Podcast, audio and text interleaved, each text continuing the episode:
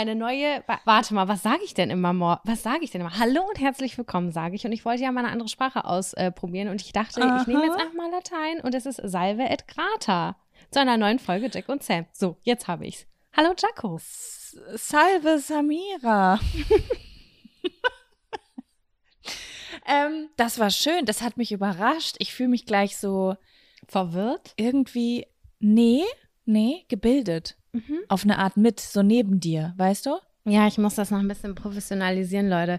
Ähm, ich habe heute, ich habe vorhin geguckt, so, welche Sprache kann ich nehmen? Und dann dachte ich, boah, das ist alles total stressig auszusprechen und ich kann das alles nicht so gut. Ich nehme mal jetzt äh, als Überraschungseffekt Latein.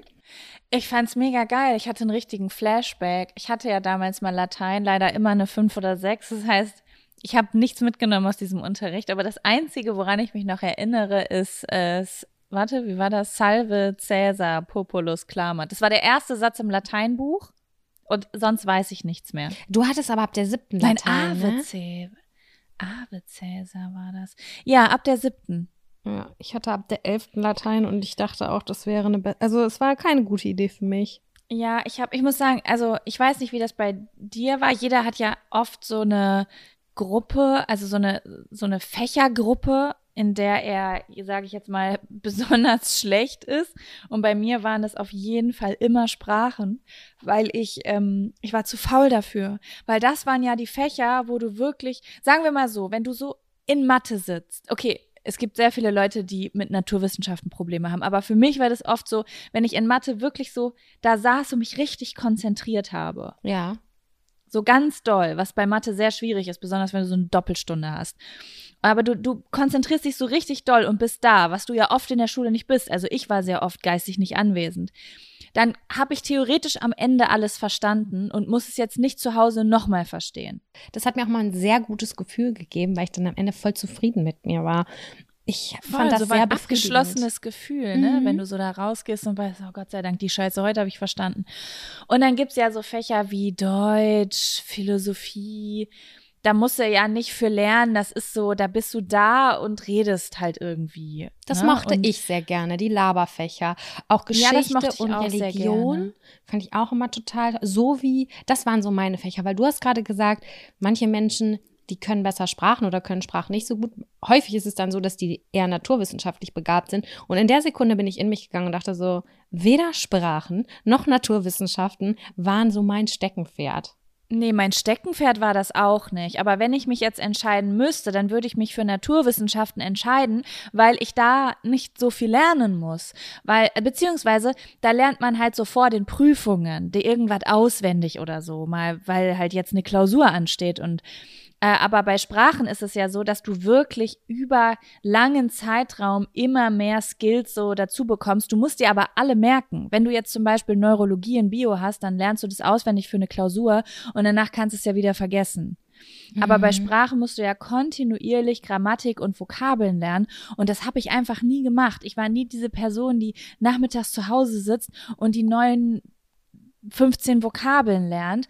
Ähm, ja, und deswegen war ich einfach immer übel schlecht in Sprachen. Ich glaube, heutzutage würde ich eher mit Sprachen an Sprachen arbeiten wollen, weil ich glaube auch wüsste, dass da diese Kontinuität wichtig ist, um das aufzubauen. Und das war mir halt früher scheißegal, weil, sorry, aber mit 15 Jahren hatte ich wirklich wichtigere Dinge im Kopf, als Vokabeln zu lernen. Das stimmt, aber ich muss sagen, dass ich angefangen hatte, nochmal ähm, Spanisch zu lernen und ich habe es nicht ausgehalten, weil ich so gelangweilt war. Ich war so gelangweilt davon, eine Sprache zu lernen, dass ich dachte, dass ich sterben muss. Und da habe ich gemerkt, oh krass, das ist offensichtlich nicht mein Interessengebiet, was mich total geärgert hat, weil ähm, das vor allen Dingen in der Zeit war, wo ich äh, eigentlich nonstop am Reisen war und ich mir sehr doll gewünscht hätte, dass ich Spaß am Sprachenlernen habe, weißt du? Ja, vielleicht idealisiere ich das gerade. Mir ist auch gerade eingefallen, dass ich vor etwa vier Jahren einen Volkshochschulkurs gemacht habe, Fr äh, Französisch auffrischen und äh, mhm. auch da das gleiche Gefühl hatte. Aber da muss ich auch sagen, dass mich sehr doll genervt hat, die StreberInnen in dieser Gruppe, die haben mich richtig genervt, weil das war ein Auffrischungskurs für Loser, aber die waren alle schon perfekt ausgebildet und die haben halt einfach den ganzen Wissensschnitt hochgezogen und ich bin gar nicht mitgekommen und irgendwann bin ich einfach nicht mehr hingegangen. So ein, so ein klassischer Samira-Move.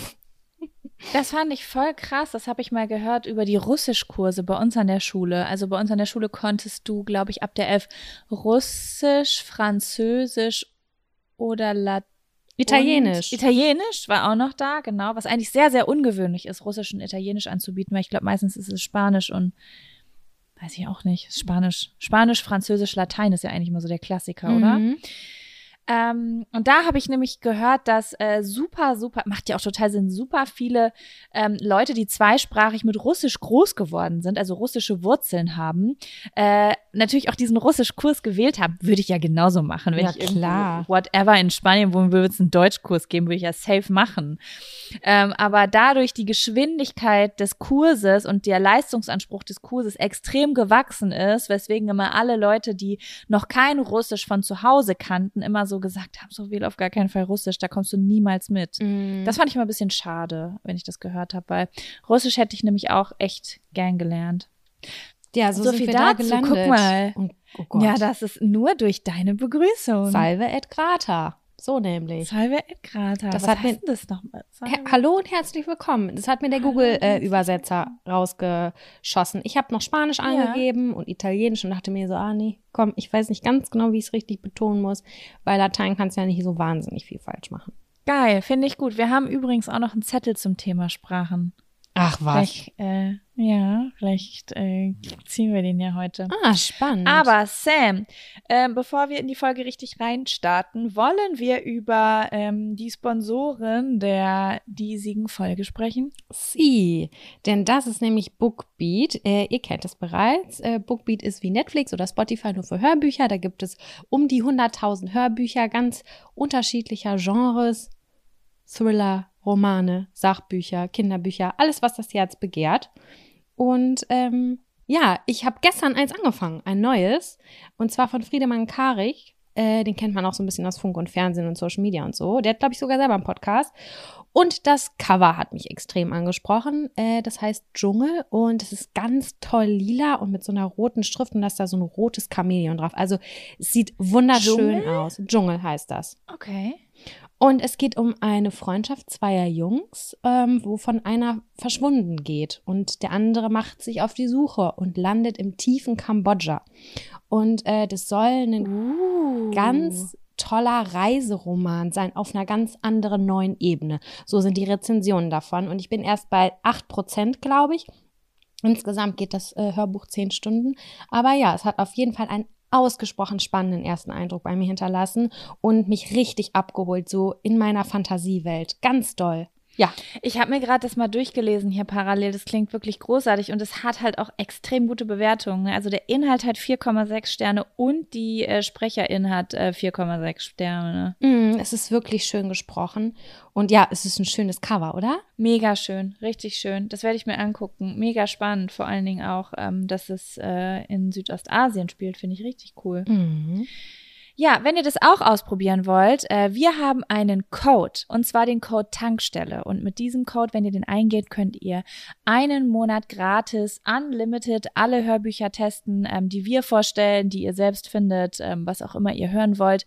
Ihr könnt sozusagen 24-7 Hörbücher hören und ähm, euch dann am Ende entscheiden, ob ihr kündigen wollt oder ob ihr mit einem der Modelle weiter äh, machen wollt. Da gibt's verschiedene ähm, Abstufungen zu verschiedenen Preisen mit verschiedenen äh, Free-Hörbuchstunden im Monat. Genau. Genau. Ja, Sam, und äh, ich würde dir jetzt direkt im Anschluss die obligatorische Frage stellen. Piu, piu, piu. Hast du einen Fun-Faktor, einen Ab-Faktor oder einen wir haben Faktor, den wir noch nicht benannt haben, wo wir einen, ich finde, sehr stabilen Vorschlag aus unserer Community bekommen haben. Ja. Aber da wir uns noch nicht dafür entschieden haben, nenne ich es jetzt nochmal die neutrale Kategorie, in der wir erzählen, was so einfach Auffälliges die Woche passiert ist. Ja, äh, ich hatte tatsächlich nur einen Abfaktor. Und bei dir? Okay. Äh, ich habe einen Fun-Faktor, wo vielleicht noch ein kleiner eine kleine neutrale Geschichte mit drin ist. Okay, das klingt doch gut. Schön, dass wir auch die neue Kategorie direkt wieder belegen. Finde ich richtig gut. Äh, wo, womit willst du anfangen? Ich möchte gerne deine Story hören, bevor ich richtig abkürze. Was hältst du davon? Okay, gut. Dann kommt jetzt der Fun Faktor. Faktor. Fun, Fun, Fun Faktor. Faktor. Das ist der Fun, Fun Faktor. Faktor. Fun, Fun Fun Faktor. Also mein Fun Faktor ist ein Abend äh, des, des, des Wochenendes. Es ist, es geschah letzten Freitag, beziehungsweise wenn ihr diese Folge hört, dann ist es sozusagen Freitag vor einer Woche gewesen. Mhm. Ähm, und zwar war ich saufen. Ich war richtig, Ole. ich war richtig saufen. Also im Grunde genommen, dieser Podcast hat ja mit der ersten Folge vor zwei, fast zwei Jahren, es sind noch nicht ganz zwei Jahre, aber vor fast zwei Jahren, damit angefangen, dass ich gesagt habe, ich wünsche mir ein bisschen mehr Asozialität in meinem Leben, wenn man das, glaube ich, noch so sagen darf. Ich denke nicht. Ähm, äh, damit meinte ich, dass ähm, mir das so ein bisschen fehlt, so ein bisschen das Party machen. Mhm. Und äh, natürlich habe ich jetzt in den letzten zwei Wochen, äh, in den letzten zwei Jahren schon mal Party gemacht. Aber letzten Freitag war es so, ähm, so unter der Gürtellinie, wie ich mir das gewünscht habe, weißt du? Das freut mich total zu hören, weil wir haben ja im Vorfeld telefoniert und du meintest, oh, irgendwie bin Mhm. ich heute nicht so, oh, ich weiß noch nicht, ob ich mitgehe oder so. Und das ist ja dann immer das Geile, wenn man sich dann doch aufrafft, dass es dann so eine positive Wendung nehmen kann. Das stimmt, wobei ich sagen muss, dass mein Gefühl mich nicht ganz getrübt hat, weil ähm, ich war sozusagen, zu, äh, zum ein bisschen Kontext zu geben, so ein bisschen in der PMS-Zeit. Ich hatte, ich war relativ low energy und habe gemerkt, so, boah, ich bin gar nicht in Party-Stimmung. Und ähm, äh, ja, es war nun aber so, dass äh, die zwei Personen, mit denen äh, mein Freund und ich uns treffen wollten, äh, jetzt nur an diesem Abend Zeit hatten und ich wollte das jetzt nicht schon wieder verschieben, weil wir uns schon so lange nicht gesehen hatten und deswegen habe ich mich aufgerafft und ähm, ich war schon ganz schön müde am Anfang des Abends. Also ich hatte schon ganz schön Durchhänge, aber irgendwann hatte ich so viel Alkohol drin, da war das egal. Okay. Weißt du? Ja. Nee, es war wirklich ein sehr, sehr schöner Abend. Äh, kurz zum zur neutralen Geschichte. Da ist etwas, also das ist jetzt nicht mein Fun-Faktor, sondern das, also das ist jetzt nicht Teil meines Fun-Faktors, sondern ist das, was ich so ein bisschen merkwürdig fand die letzte Woche. Und zwar, wir saßen in Prenzlauer Berg bei einem Inder. Und ähm, dieser Inder ist auch gleichzeitig eine Cocktailbar. Ja. Äh, so ist ja oft bei Mexikanern so und das, äh, ne, das Essen so automatisch mit so einer Cocktailbar oder einer sehr großen Cocktailkarte verbunden ist und das ist halt bei diesem Inder auch so. Und dementsprechend war da sehr, sehr viel Treiben. Also ich muss sagen, ich hatte so ein richtiges Abi-Party-Gefühl jedes Mal, wenn ich auf die Toilette gegangen bin, weil da so sehr, sehr viele junge Menschen so, ähm, weiß ich nicht, auf dem Klo waren und Fotos gemacht Darf haben. ich was und fragen? So. Ja. Gibt es in diesem Lokal, gab es da sowas wie Tapas, so, das sah aus wie Chips, aber war so auf, in, in so einer indischen, aus der indischen Küche und war sehr scharf? Ich weiß nicht, also ich habe es nicht gegessen. Von uns hat es niemand gegessen. Wir hatten alle nur so ein Thali mit so Brot und Soßen und so. Okay, nee, weil das hat sich gerade so bekannt angehört und ich war früher auch immer bei einem und da gab es so immer so zu den Cocktails, auch weil du das gerade erzählt hast, dass es da auch so viel Cocktails gab und Co ähm, Treiben. Ach so, du meinst Papadam meinst du? Das sind ähm, ja, das das sind so äh, scharfe Chips mit Ja. so drei verschiedenen Soßen, ne? Ja, Ja. ja, die gibt's da auch. Das- Aber die gibt's bei sehr vielen Indern. Okay, sorry. Ich dachte, vielleicht wäre das genau der gewesen. Das hörte sich so an, auch mit den ganzen Cocktails. Dass ich, aber ich meine, Berlin ist groß. Kann aber sehr gut sein. Es ist, glaube ich, ein sehr bekannter, sehr zentraler Inder. ja, weil ich war da mal mit einer Freundin von uns. Möglicherweise. Ja, es ist aber ähm, auf jeden Fall ein sehr cooler Laden. Vedis heißt der, kann ich ja sagen. nee, wei äh, weiß ich jetzt ähm, nicht mehr. Aber gut, sorry, erzähl weiter. Ist auch eine Kette, glaube ich. Ah. Jetzt gerade, wo ich sage. Naja, auf jeden Fall ähm, äh, war, war es ein bisschen strange. Wir saßen an einem Tisch zu viert und äh, links neben uns saßen zwei Mädels. Mhm. Und die fand ich ganz kurios. Warum? Ich war so, ich, und ich habe die ganze Zeit gedacht, dass ich die Einzige bin, die das so ein bisschen merkwürdig fand. Ich weiß nicht, ich bin ja, also ich bin, besonders wenn ich getrunken habe, ein sehr, sehr offener Mensch. Also ich bin sehr offen für Gespräch mit, mit fremden Menschen, aber die beiden waren doch sehr, sehr kontaktfreudig. Okay. Also man hat gemerkt, sie hatten ein sehr, sehr großes Interesse daran, jetzt so nicht mehr zu zweit da zu sein, sondern mit uns da zu sein. kannten Aber die euch? es war nein, nein. Okay. Gar nicht. Das, das hat man gemerkt. Es war einfach, sie waren sehr aufgeschlossen ähm, und auch sehr direkt. Meine Freundin hat zum Beispiel geraucht und dann hat das Mädchen, mit der wir gefühlt nur seit 30 Sekunden gesprochen haben, so gesagt, so, ähm, Entschuldigung, kann ich bitte deinen Hänger haben? Und dann was meinte meine Freundin so, hä, was meinst du? Ja, Zigarette. Und sie will ihr so eine Zigarette geben, also eine neue. Und sie so, nee, nee, ich kann keine ganze Zigarette, aber ich hätte gerne den Rest von deiner Zigarette. Okay. Und meine Freundin hat die Zigarette so rübergegeben und hat gesagt, ja, bitteschön, Corona ist ja gerade, gönn dir, ne? Mhm. So, es waren so fremde Menschen und dann, das war ganz, ganz merkwürdig irgendwie. Die kamen immer näher. Es waren ganz merkwürdige Gespräche einfach. Die haben so schon nach zwei Minuten irgendwie erzählt, dass sie irgendwie gleich noch auf eine Party zu ihrem Freund gehen und ähm, haben dann so direkt gefragt, so, kommt ihr mit? Seid ihr dabei?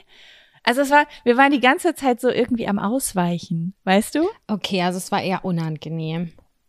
Ja, es war irgendwie unangenehm. Dann habe ich gesagt, ich gehe auf die Toilette. Ist die eine aufgesprungen, meinte, oh, ich gehe mit dir auf die Toilette. Und wir waren aber gar nicht zusammen da. Und es waren so auch anderthalb Meter zwischen unseren Tischen. Verstehst du? Ja. Und es war irgendwie ganz, ganz merkwürdig und ich habe die ganze Zeit gedacht, boah, ich glaube, ich bin mega spießig geworden, dass ich das so komisch finde. Es war so ein bisschen wie so, so ein Gespräch mit Mädels um fünf Uhr nachts auf der Toilette, irgendwo in einem Club, aber es war halt so 23 Uhr abends und wir hatten so den ersten Cocktail getrunken. Weißt du? Mhm. Es war so ein bisschen strange. Auf jeden Fall, ähm, ja, haben die uns die ganze Zeit versucht zu überreden, mitzukommen, haben Getränke für uns mitbestellt und haben dann so so, so komische Sachen immer. Die eine hat immer zu mir gesagt, oh, du, du willst nicht mitkommen zu meinem Freund, weil du bist so eine Tanzmaus, ne? Ich sag, wie? Ja, ihr wollt bestimmt irgendwo hin, wo man tanzen kann, ne? Ja, ich bin ja nicht mehr so eine Tanzmaus, ich bin viel zu alt dafür. Ich frag, wie alt bist du denn? Sie sagt 24. Ich sag, wow, okay, ja, ich bin, ich, ich bin halt noch in dem Alter mit 33. Und ähm, ja, am Ende waren die dann weg und da meinte meine Freundin zu mir, Alter, waren die auf Koks. Ach so. Und ich sag so, was? Und dann wurde mir das erst so richtig bewusst, was da passiert ist. Mir war das so super unangenehm. Und sie meinte so, ja, auf jeden Fall, die waren sowas von zugekokst, aber safe. Ich habe auch gesehen vorher, wie die aus der Toilette kamen und so.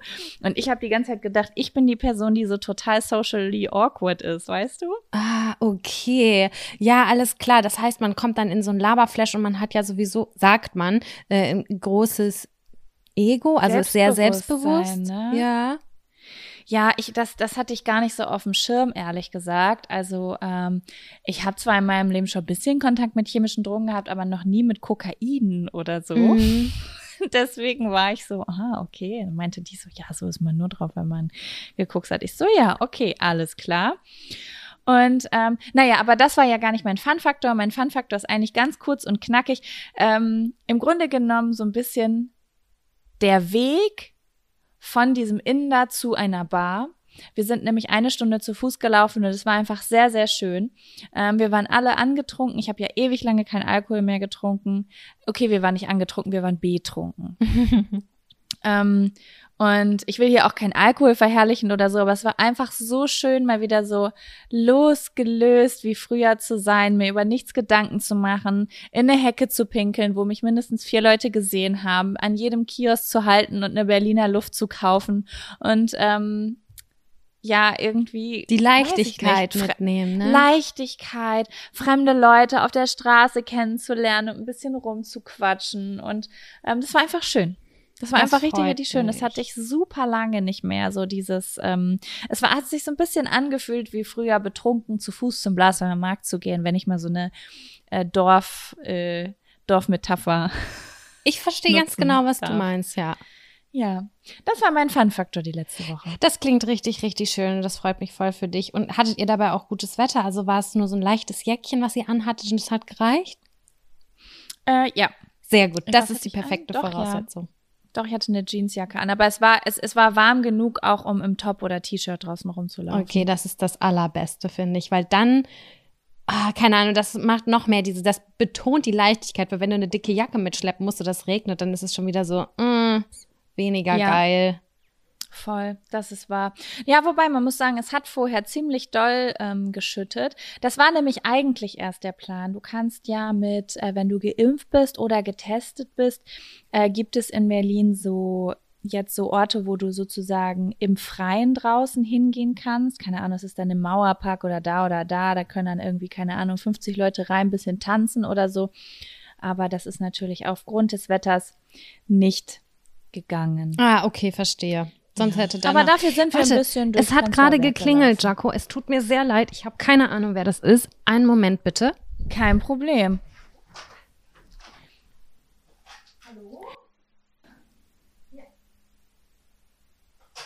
Da kommt ein Paket.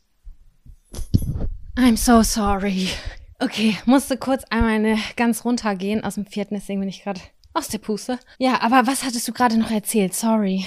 Äh, warte mal. Ich glaube, wir waren ziemlich gut abgeschlossen, oder? So, ich habe halt erzählt, es war gut. Leichtigkeit, man konnte da draußen feiern gehen. Das ist schön, das ist ein richtig edler Fun-Faktor, das freut mich sehr. Ja, Sam, ich würde jetzt gerne erfahren, was dein Abfaktor die letzte Woche war. Okay, dann kommt jetzt der, Der Abfaktor. Abfaktor. Abfaktor. Faktor.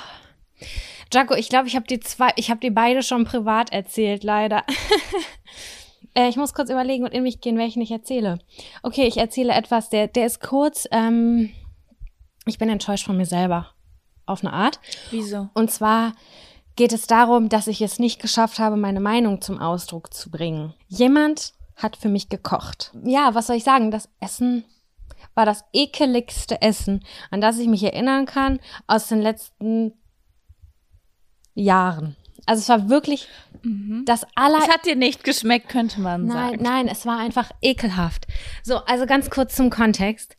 Ähm, ich versuche es zu vermeiden, Sachen zu essen, die ich nicht mag. Und ähm, die meisten Leute kennen mich auch und die wissen auch, was ich mag. Und ich bin eigentlich auch jemand, ähm, der alles probiert, sofern es nichts mit Fleisch zu tun hat. Und ähm, ja, ich bin so in mich gegangen, auch jetzt danach, wie oft es vorgekommen ist, dass ich in so einer Situation war. Da war ich einmal fünf Jahre alt bei einer Freundin, da musste ich Rotkohl essen. Das war ganz schlimm für mich. Ich weiß nicht, was die mit diesem Rotkohl gemacht haben. Magst du allgemein kein Rotkohl oder war der einfach nur schlimm? Ich liebe Rotkohl, aber der war irgendwie mit irgendwas anderem zersetzt. Das war einfach nur eine Ekelhaftigkeit und ich musste den aufessen. Ich durfte den nicht liegen lassen. Ich habe das damals gesagt, dass ich den nicht mehr schaffe und dass ich, dass ich den nicht so gern mag. Und dann hat die Mutter mich gezwungen, den zu essen. Klassiker. Und dann hatte ich noch mal vor fünf Jahren ungefähr so eine Situation. Damals gab es bei uns zu Weihnachten immer Rinderrouladen. Und dann war ich auch woanders eingeladen. Da gab es auch Rinderrouladen. Dachte ich so, ja geil, safes Essen mag ich. Und ähm, dann waren aber, war das so ein Experiment, ich weiß nicht warum. Bei uns war, ich kenne Rinderrouladen mit Gurke und Senf, so, ne, dass die so gemacht Ja. werden. Da waren Mandelsplitter und Rosinen drin. Das Gute an Rouladen ist, zur Not kann man sie ja noch aufrollen. Das war aber noch in Ordnung. Das war halt, das war ein Experiment. Das, was ich hier serviert bekommen habe, war eine komplette Fehlkonstruktion von einer Tortellini-Sahnesoße. Die Tortellini schwammen im Wasser. Unten waren irgendwie so Käsebrocken. Ähm, ich versuche eigentlich möglichst vegan zu mich zu ernähren, aber wenn das mal a- angeboten wird oder so, dann esse ich da auch mal mit oder Hast so. du das? Ja. Genau. Und deswegen war es für mich in Ordnung. Äh, wusste, es gibt irgendwie Tortellini, Käse, bla. Okay, esse ich jetzt einfach mal mit. Und es war wirklich so wie mit fünf Jahren mit dem Rotkohl, dass ich beim Essen schon mir schlecht wurde. Mir wurde richtig, richtig schlecht. Und es war das ekeligste Essen der Welt. Und mein Freund war auch mit und der fand es genauso eklig. Und wir haben so Blickkontakte ausgetauscht und er hat dann äh, das ganz gut rübergebracht und meinte so, ja, ist irgendwie es ist irgendwie schon krass gewürzt, so. Und hat es irgendwie so gemacht. Und bei mir war das so, dass wirklich, ich hatte so eine Tränenflüssigkeit, hat sich bei mir in den Augen gebildet und irgendwie so ganz komisch habe ich mich gefühlt. Oh ich konnte das Gott. gar nicht essen. Aber ich war sauer auf mich selber dann im Nachhinein, weil ich einfach sagen könnte, sorry, ich mag das nicht. Was ist daran so schlimm? Ich meine, da, da wären all, wäre allen geholfen. Ich hätte es nicht runterwürgen müssen. Und die Person hätte auch gewusst, dass, sorry, aber das ist Kochen, das unterirdischste Kochen der ganzen Welt gewesen.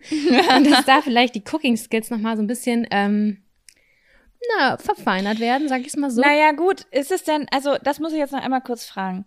ist es denn so gewesen, dass es einfach extrem schlecht gekocht war? Weil zum Beispiel Tortellinis sind ja eigentlich etwas so wie Pizza. Da musst du, das musst du schon wirklich richtig schlecht machen dafür, dass es eklig wird, weil am Ende ist es ja eigentlich nur Teig mit einer Füllung, die meistens nicht eklig ist. Oder war das irgendwie so ein spezielles Gesch äh, Gericht, wo es zum Beispiel darum geht, dass man das auch mögen muss? Also zum Beispiel manche Leute mögen kein Zimt oder kein, kein Kurkuma oder kein Weißt du, wie ich meine? Also, also all in all wäre das eigentlich was gewesen, was ich auch wahrscheinlich gegessen hätte. Mitunter, dass da eine Käsesorte bei ist. Ich glaube, Blauschimmelkäse war damit bei, die ich nicht noch nie gegessen habe oder auch wusste, dass ich irgendwie nicht so, so ein großer Fan von Schimmelkäse bin. Aber am Ende des Tages war es eigentlich eine Frage des Verhältnisses. Und zwar hat diese Person irgendwie das Verhältnis nicht hingekriegt. Das sollte so ein One-Pot-Rezept sein. Und sie hat das schon deklariert als, das ist so mein All-Time-Favorite. Das mache ich mindestens zweimal die Woche. Und ich dachte so, ja, queer, das ist eine safe Nummer. Das wird wahrscheinlich Ja, aber guck mal, schmecken. das heißt ja, dass die Person es nicht schlecht gekocht hat, in ihren Augen, weil sie hat es so gekocht, wie sie selber es richtig geil findet. Sie meinte, sie hätte das Verhältnis nicht so richtig hingekriegt dieses Mal, weil es war am Ende ein großer Suppentopf, der so. bis oben hin voll war mit Wasser, mit Gewürzbrühe. Da drin schwamm einfach lieblos diese Tortellini. Ich dachte, die sind so aufgesogen dann und wären so eine feine Sahnesoße geworden oder keine Ahnung was. Aber die schwammen da alle drin drin. Und dann hat sie da irgendwie noch Käse reingemacht und der hat sich unten am Boden abgesetzt. Das heißt, es war wirklich eine wässrige Flüssigkeit und da drin waren die Tortellini. Unfassbar ekelhaft gewürzt und äh, dazu kam noch dieser Blauschimmelkäse. Das Gute war, dadurch, dass das ja eigentlich ein sehr mächtiges Gericht ist, habe ich so nach vier Tortellinis gesagt, so, boah, das haut so rein. Habe ich mir aber mehr aufgetan, als ich äh, schaffe heute. Ich bin jetzt schon satt. Aber naja, auf jeden Fall war ich am Ende sauer auf mich. Das ist genauso wie wenn ich im Supermarkt, wenn jemand Kacke zu mir ist und ich sage, hey, Moment mal, das geht so nicht und ich nichts gesagt habe. Ja, das verstehe ich. Also es kommt ja auch immer so ein bisschen drauf an, warum man sagt man gerade was nicht, weil man nicht unhöflich sein will oder so. Ich sag dann, also ich bin relativ abgehärtet, was das angeht, weil ich in einem Haushalt groß geworden bin, in dem sehr oft gesagt wurde, das esse ich nicht, das mag ich nicht. Sehr ein also du bist Haushalt. in dem Sinne, dass du diese Kritik gut vertragen könntest? Ähm, ja, also ich bin sozusagen damit groß. Wir haben eine Person bei uns in der Familie, die einfach extrem krüsch ist. Also ich nenne es immer krüsch, wenn Leute nicht ähm, viele Dinge nicht so gern mögen oder sehr, sehr genau sind beim Essen, ja. sage ich jetzt mal. Ähm, und äh, ich habe eine Person in der Familie, die sehr, sehr krüsch ist. Das bedeutet, dass richtig oft Essen stehen geblieben ist, weil es zu salzig war, weil da irgendein Gewürz dran ist, was die Person nicht mochte. Ah. Und ähm, das habe ich halt schon von klein auf mitgekriegt. Also bei uns hat nur mein Papa gekocht. Ähm, und meine Mama hat halt auch, okay, jetzt ist halt, weiß auch jeder, wer diese Person ist. Und meine Mama ähm, hat halt viele, mag, mochte halt einfach viele Dinge, viele Gewürze nicht. Ja. Das ist immer das Ding gewesen, Gewürze, weswegen ich das schon von klein auf gehört habe, dieses, ähm, ich mag das nicht. Weswegen es mir, glaube ich, auch ein bisschen leichter fällt, ähm, das zu sagen. Ich sage aber nie zum Beispiel so, das schmeckt nicht, sondern, oder das schmeckt mir nicht, sondern ich mache das so ein bisschen spezifischer, so, oh, ist da das und das drin? Oh mein Gott, es tut mir so leid, aber ich mag das überhaupt nicht. Mhm. Hätte ich mhm. das nur gewusst, dass das da drin ist, hätte ich dir das vorher gesagt und so mogel ich mich da raus, weißt du? Ja, ich glaube, ich war von der Situation total überrascht, dass ich diese Gedankengänge, die du gerade hast, die total sinnig sind. Ich hätte das auf super viele Sachen Kam abwälzen nicht können. So schnell, ne? Ich hätte auch sagen können, so sorry, aber ich versuche eigentlich möglichst kein Käse zu essen oder so. Keine Ahnung, ich weiß auch nicht, ich hätte das auf irgendwas abwälzen können, aber ich war einfach so überfordert mit der Situation. Du bist ja auch, glaube ich, sehr, sehr unkompliziert eigentlich, was Essen angeht, oder? Ich esse alles eigentlich. Ich bin als Kind super kompliziert gewesen, was Essen angeht. Also ich mochte ganz, ganz viele Sachen nicht und bin dann ja auch relativ früh vegetarisch und so geworden. Das heißt, ich bin so oft konfrontiert mit der Situation gewesen, dass ich etwas nicht mochte, mhm. dass ich immer schon gucke, was jemand macht und dann schon so einen Plan bis zum Tisch habe. Wenn du aber total unkompliziert bist, dann überrennt dich diese Situation, ja, wenn du die erste Gabel im Mund hast. Voll. Ist ja klar. Und es war so witzig, weil so im Nachhinein habe ich mich halt einfach wirklich nicht mehr gefühlt wie eine 32-jährige Person, die eine Meinung hat, sondern wie eine Fünfjährige, die sich nicht traut zu sagen, ich mag das nicht. Sogar da hatte ich irgendwie mehr Mumm und habe damals gesagt, ich mag den Rotkönig, aber ich wollte auch einfach, wie, wie du schon gesagt hast, ich wollte keine Gefühle verletzen. Jemand hat sich sich die Arbeit gemacht, für mich etwas zu kochen, total nett eigentlich. Äh, leider hat es nur geschmeckt wie Kacke. Und es war wirklich so, dass ich. Da muss es aber wirklich schlimm geschmeckt haben, ne? Weil Ja. oft ist es ja so, auch wenn einem was nicht so gut schmeckt, kann man es ja auch häufig oft essen. Aber wenn du sagst, du hast schon so ein bisschen Tränen in den Augen, dann hast du dich ja wirklich gezwungen. Ich habe es gezwungen. Ich habe dann tatsächlich sogar noch was eingepackt bekommen und konnte das mitnehmen. Ich liebe alles Was soll ich sagen? Ich habe das in den Sieb in den Sieb geschüttet, damit die Flüssigkeit rausrinnt und habe die Tortellinis mit den Käsebrocken, die da drin waren, einfach an Müll gehauen. Das war wirklich ungenießbar und wir sind mein Freund ist auch ein super unkomplizierter Esser. Wir haben beide gesagt, das ist nicht genießbar und äh, deswegen ist es dann in der Tonne gelandet. Sorry, aber äh, das war einfach richtig richtig schlimm. Naja, auf jeden oh, Fall Mann, ich fühl's. ich habe es jetzt, ich hab's jetzt gelernt. Ich find's voll gut. Du hast mir gerade voll den hilfreichen Tipp gegeben. Ich muss es einfach konkretisieren und sagen, oh sorry, oh Gott, ich wusste gar nicht, dass da, ich hätte sagen können, Blauschimmelkäse drin ist. Das schmeckt mir leider überhaupt nicht. Es schmeckt mir auch ehrlich überhaupt nicht. Ich verstehe nicht, wie man, wie man was essen kann, was einfach so eins zu eins wie Schimmel, wie abgelaufen schmeckt. I don't get it, Alter. Es kommt ja auch so immer so ein bisschen drauf an. Ist man in einer Situation zum Beispiel, wo man denkt, jemand äh, könnte noch bis, also, ja, weiß ich auch nicht. Sagen wir jetzt mal, ich hätte Kinder. Mhm. und die würden kochen, dann könnte ich noch so Tipps geben oder so. Aber wenn du wirklich in einer Situation bist, wo du weißt, so, du willst jemanden einfach nicht verletzen, aber du willst es auch nicht essen, dann ähm, muss ich sagen, greife ich zur Notlüge und beziehe das einfach auf mich. Dann schaue ich einfach, was finde ich bei mir, dass ich das jetzt nicht essen kann. Ja, Und das ist meistens sich irgendein Lebensmittel rauspicken. Oder, oh mein Gott, mir ist gerade richtig schlecht geworden, es liegt nicht am Essen. Oh Gott, ich glaube, ich habe eben diesen Joghurt gegessen, der war bestimmt nicht mehr gut. du bist ich gehe mal so auf Toilette. gut Tschüss. darin, ey. Du hast richtig gute Ausreden parat. Was ist los bei dir? weil ich, das ist, weißt du was, das, weil ich viel zu, ich äh, höflich bin, weißt du? Ja. Also, ja, irgendwie, weiß ich nicht, nett umschreiben, habe ich schon oft machen müssen. Geil, das habe ich jetzt für mich auf jeden Fall mitgenommen. Das verinnerliche ich. Falls ich nochmal in die Situation kommen sollte, ähm, dann werde ich das ein bisschen konkretisieren, damit ich auch nicht am, im Nachhinein mich ärgere über mich selber. Es wäre auch ein nettes und faires Ja. Feedback gewesen, ehrlich gesagt. Weißt du was? Ich kann, äh, wo ich das zum Beispiel ein bisschen fühle, ich habe das ganz häufig in Restaurants. Dass ich zum, also ich musste auch so letztens an jemanden denken, über den wir uns öfter, äh, wo wir uns schon öfter drüber unterhalten haben, wenn es darum geht, um den Pressure im Restaurant ähm, Mhm. aufessen zu müssen. Ja.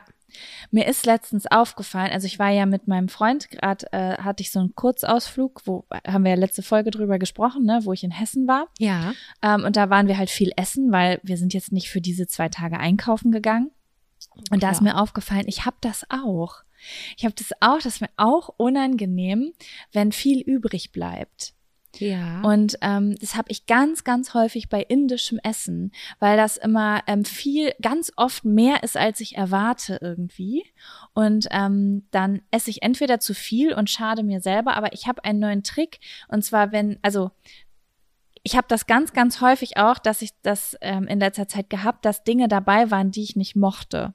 Oh. Und jetzt mache ich mit diesen Sachen immer dasselbe, wie wenn ich es nicht schaffe aufzuessen Du lässt ich lasse einfach einpacken? alles, ich lasse es mir einpacken. Ich habe mir eine riesengroße Portion indische Soße letztens einpacken lassen. Habe gesagt, also ich habe es einfach nicht mehr geschafft. Ich habe mich total überschätzt. Können Sie mir das einpacken? Aber in Wahrheit, unterm Strich, habe ich gedacht, das ist so schlimm, das schmeckt so ekelhaft, das werde ich niemals essen können. Schmecken, können Sie mir das bitte einpacken, damit ich das verschenken oder wegschmeißen kann?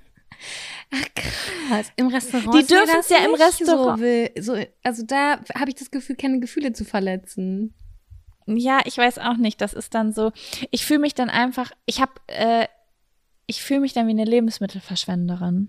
Ja, ich auch, total. Weißt du, was ich für ein Gefühl hatte, als ich diese Tortellini weggepackt habe? Das hätte für fünf Personen noch gereicht. Ja, das finde ich, das tut, also das, das tut mir richtig weh im Herzen dann. Und ähm, äh, wenn ich das für mich alleine mache, dann ärgere ich mich über mich selbst. Wenn ich zum Beispiel mal irgendwie was aus dem Kühlschrank wegschmeiße, was ich vergessen habe oder so, dann bin ich einfach nur, dann finde ich es einfach nur schade und denk so, mach's das nächste Mal besser. Aber ähm, wenn ich in einem Restaurant bin, dann fühle ich mich auch noch richtig beobachtet, dann denke ich, ja, die, hass, die, die hassen mich jetzt gleich. Die denken, ich bin Lebensmittelverschwenderin und ähm, Aber du siehst die, die nie wieder. denken- die denken gleich alle, dass ich für die Erd, also ich bin für, für den Klimawandel. Daran bin ich schuld. Ey, nee, ich So würde das ich eher so sehen. Und zwar geht es dann wieder zurück und dann, du bist wahrscheinlich nicht die einzige Person, die das nicht auf ist. Und dann können die ja für sich eigentlich checken, so, okay, diese Joghurtsoße, die geht immer zurück. So, vielleicht ist Ja, das aber nicht das massentauglich. Nee, das, ich glaube, das war eine gute Soße. Es war wirklich einfach, also mein Freund und ich konnten es beide nicht essen, aber das war einfach sehr, sehr speziell gewürzt. Mhm. Und ich glaube, es gibt aber Leute, die dann genau da drauf stehen, aber wir wussten es einfach nicht. Wir wollten, wir haben es getan, Sam. Wir haben es getan. Wir haben gedacht, heute sind wir mutig. Heute bestellen wir nicht das, was wir immer bestellen. Heute bestellen wir mal was ganz Oh anderes. nein, so waren wir. ja, kacke. Mhm. Ist gerade, also bei indischer Küche finde ich das auch super speziell und schwierig. Ich hatte das dann häufig, dass es irgendwie zu lieblich ist oder aber auch zu Ja, das war scharf. zu lieblich. Ja, ich bin Es auch gar zu keine lieblich. liebliche Esserin. Mhm. Wir haben immer so zwei Sachen oder drei Sachen, die wir so immer essen beim Inder. Und ähm, ja, da haben wir jetzt gedacht, wir sind mal mutig, aber ich denke, das ist jetzt, das ist jetzt vorbei mit dem Mut. Okay, verstehe ich. Also bei dir war es ist jetzt vorbei mit dem Mut und ich werde mir den neuen Mut aneignen und äh, damit ist dieses Thema für mich auch abgeschlossen. Ich habe viel gelernt gerade bei diesem Abfaktor. Vielen Dank dafür. Okay, Sam, was sagst du? Wollen wir den ersten Zettel ziehen? ja, magst du ziehen? Ich mag ziehen. Ähm,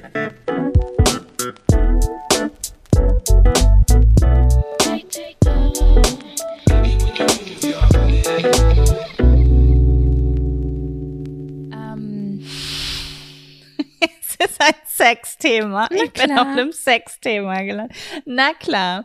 Und zwar äh, Sexträume mit gleichgeschlechtlichen Personen. Ah, ah. Sam, hast du schon mal, also hast du öfter oder hast du schon mal einen Sextraum mit einer gleichgeschlechtlichen Person gehabt, also mit einer Frau? Ey, bestimmt. Bestimmt. Also ich bin auf jeden Fall zu 100% heterosexuell, würde ich sagen. Wobei ich jetzt auch, ja, ähm, wenn man mal in so einer Serie vertieft war, damals war das auf jeden Fall bei Orange is the New Black oder auch bei Princess Charming oder keine Ahnung, man kommt ja immer wieder dazu, weiß ich nicht, man wird damit immer wieder konfrontiert, dass man auch darüber nachdenkt, äh, wie das äh, wäre, Sex mit einer Frau zu haben. Und ich fände das überhaupt nicht ekelhaft. Also ich finde den weiblichen Körper einfach total schön äh, in all seinen, in, in all den Facetten, aber es wäre trotzdem nicht meine bevorzugte Wahl. So kann ich einfach so sagen. Ich glaube, so, so kann man das definieren. Glaubst du, dass ähm, eklig finden des gleichgeschlechtlichen Körpers vielleicht auch ein bisschen ähm, in unsere Gesellschaft mit der Homophobie gekommen ist? Wenn es keine, nie jemals eine äh, Homophobie gegeben hätte, Mhm. ähm, ob dann das einfach nur nicht erregend wäre. Nicht, dass man Ja. da jetzt scharf drauf wäre. Ja, wahrscheinlich, wahrscheinlich hast du recht. Also einfach die Akzeptanz, da ist ein anderer Körper, zu dem fühle ich mich aber weniger hingezogen als zu dem Körper. Mhm. Ist nur, also kann ich nicht wissen, aber ist gerade so eine Frage, die ich mir gestellt habe, weil ähm, ich das Gefühl habe, dass äh, Homophobie unter Männern zum Beispiel äh, immer noch mehr ausgeprägt war und ist, als es das unter Frauen ist. Und ähm, dass da auch viel, viel häufiger diese Worte wie abstoßend oder eklig benutzt werden, Ja, das stimmt schon. als jetzt, ähm, ja. Das ist auf jeden Fall so etwas auf. Konstruiertes. Davon gehe ich ganz schwer aus. Ähm, nee, also nochmal, um auf den Punkt zurückzukommen. Also ich finde äh, den weiblichen Körper total schön und auch attraktiv und auch überhaupt nicht irgendwie, wie schon gesagt, irgendwie, aber Mhm. einfach nicht so, Du hättest jetzt nicht so richtig doll Bock.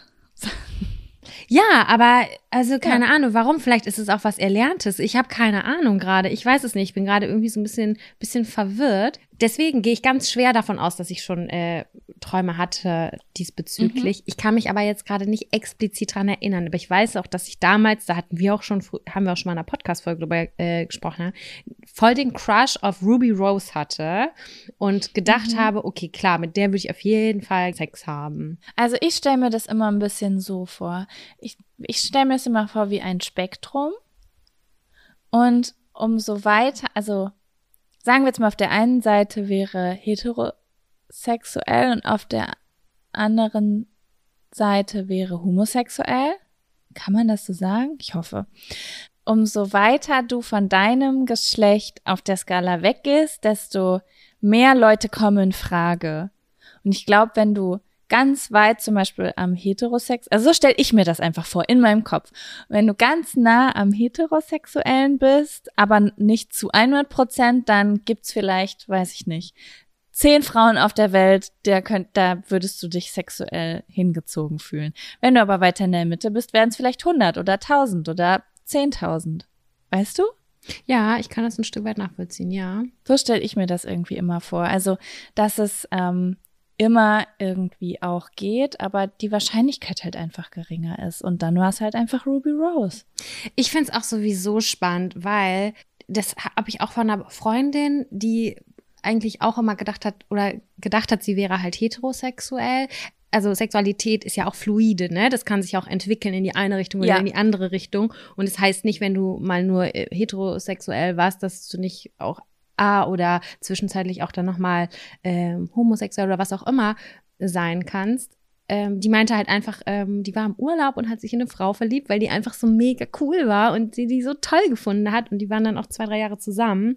Und es hat sich einfach so entwickelt. Und daher ist es wahrscheinlich so festgefahren, wie wir das ursprünglich gekannt haben, mit, weiß ich nicht, mit A Ja. und B, dass das gar nicht zwingend so ist. Keine Ahnung. Ich glaube auch. Also ich glaube, uns Menschen hilft es halt manchmal auch einfach Labels und Schubladen zu haben. Das, das erleichtert das Gehirn so ein bisschen.